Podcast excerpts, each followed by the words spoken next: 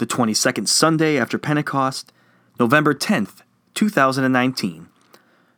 Sermon titled Living Tradition.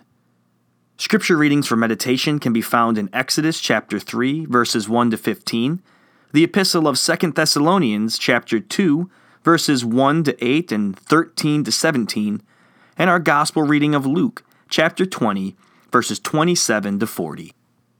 Grace and peace to you from our Lord and Savior Jesus Christ. Amen. There's nothing new under the sun. The same issues seem to face us every day. New tasks to accomplish at work that never seem to cease. Once one thing is finished, it's on to the next one. Another project or homework assignment, followed by an eventual and inevitable test at school. Even the church has faced some of the same issues for numerous years.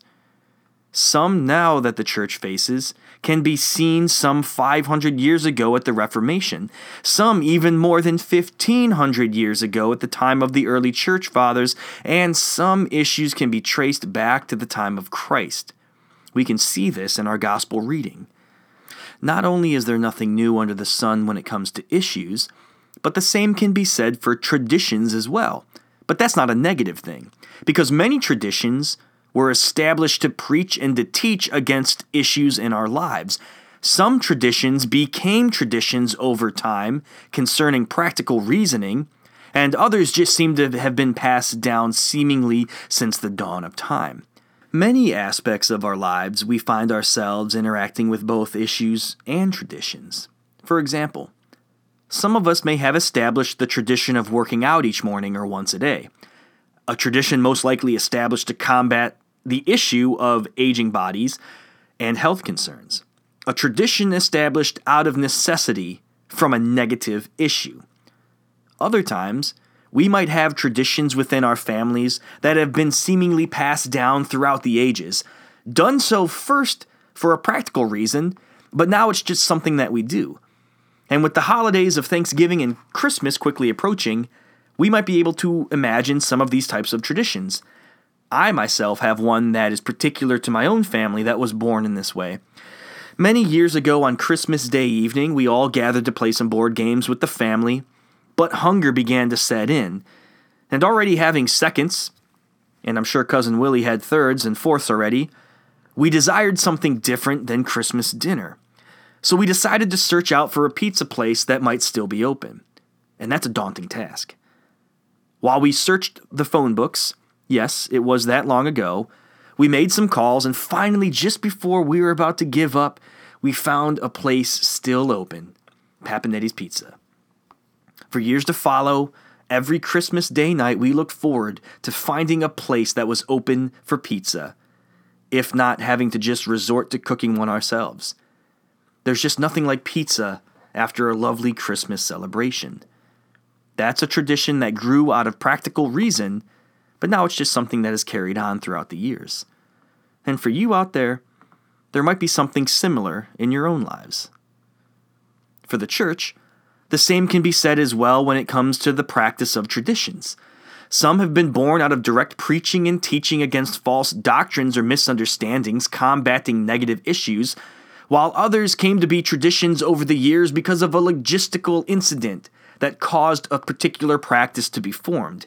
And while many traditions that the church might follow do not save us, there are some traditions that directly deliver to us that salvation.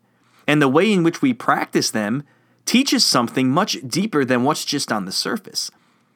For instance, here at our church, we practice the tradition of kneeling when we confess our sins. Now, is the act of kneeling so important that if we did not do it, our sins would not be forgiven? No. We kneel because it helps activate the mind and the heart toward a more repentant attitude. There are numerous churches that do not kneel for confession and absolution, yet their sins are still forgiven because the Word of God is proclaimed and active there. God's Word is the saving agent. But if we removed the tradition and the act of confessing our sins, how would we know, hear, or believe that we are truly forgiven or even receive that forgiveness at all? Even if we knelt the whole entire service, if the act of God's saving absolution was not present, what's the point? We choose to practice the tradition of kneeling here because we have the equipment available, so why waste it? But also because we fully express our dreadful sinfulness, so that we might receive the glorious forgiveness given to us from the Lord. We kneel, appealing to God's almighty mercifulness, in which He truly does respond each and every day. That tradition activates the heart and the mind for full confession. The entirety of our worship is steeped in tradition, and all those traditions teach and preach something, even the tradition of omissing some things. And we'll see that come Advent and Lent when we leave certain things out of the liturgy. When you walk into a church, what and how they practice tends to be what they preach and believe.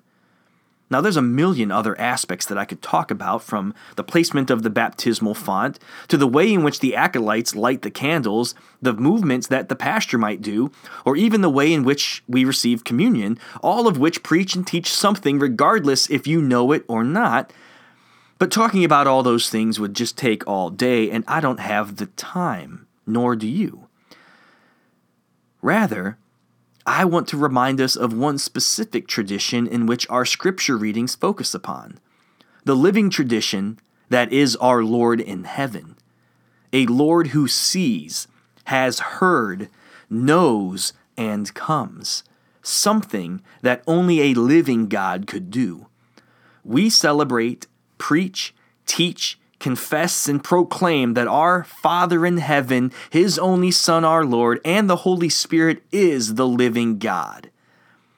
We first hear about this living tradition when He tells Moses his name I am who I am.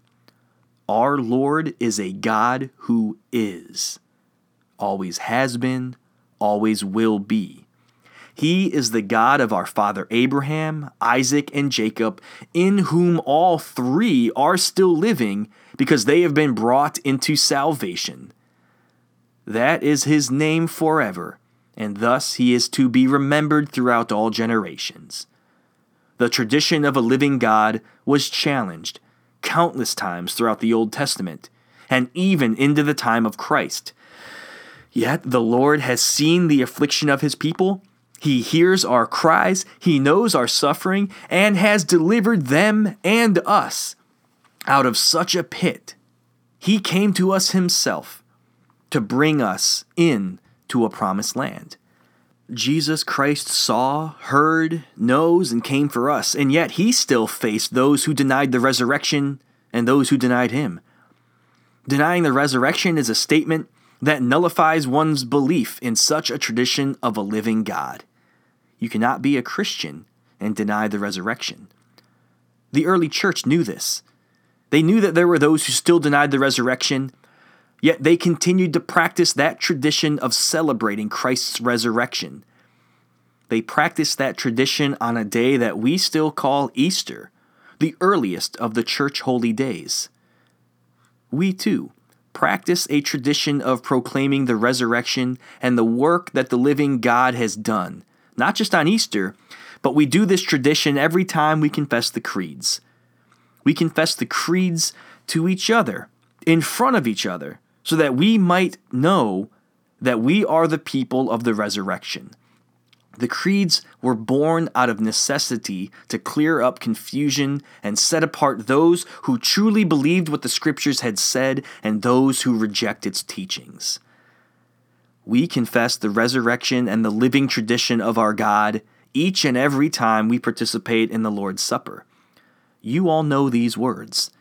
It is truly good, right, and salutary that we should at all times and in all places give thanks, because he is risen from the dead and lives and reigns to all eternity. All who believe in him will overcome sin and death and will rise again to new life. Not only that, but the very eating and drinking Christ's body and blood in faith strengthens and preserves us to life everlasting. How silly would it be to eat something like that that consisted of things that were dead? The Lord promised Moses that he will bring his people out of Egypt, and they will serve him on the mountain. And they did. He promised Adam and Eve and mankind that he will deliver us out of sin, death, and the devil. And he has. So now we worship and serve him on this mountain of the church, the holy city in which God is seen clearly through his word and his sacraments.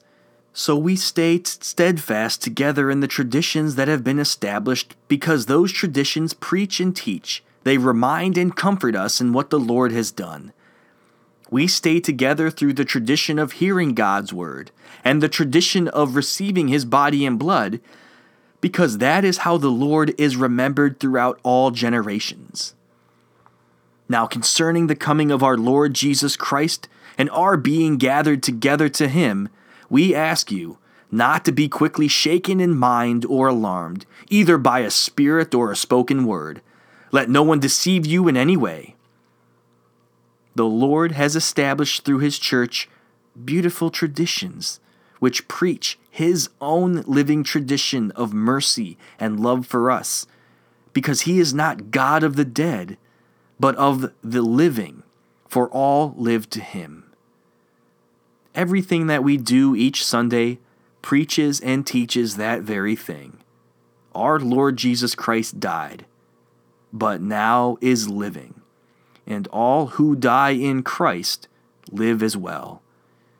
Therefore, may our Lord Jesus Christ Himself and God our Father, who loved us and gave us eternal comfort and good hope through grace, comfort your hearts and establish them in every good work and word to him be glory forever and ever. Amen.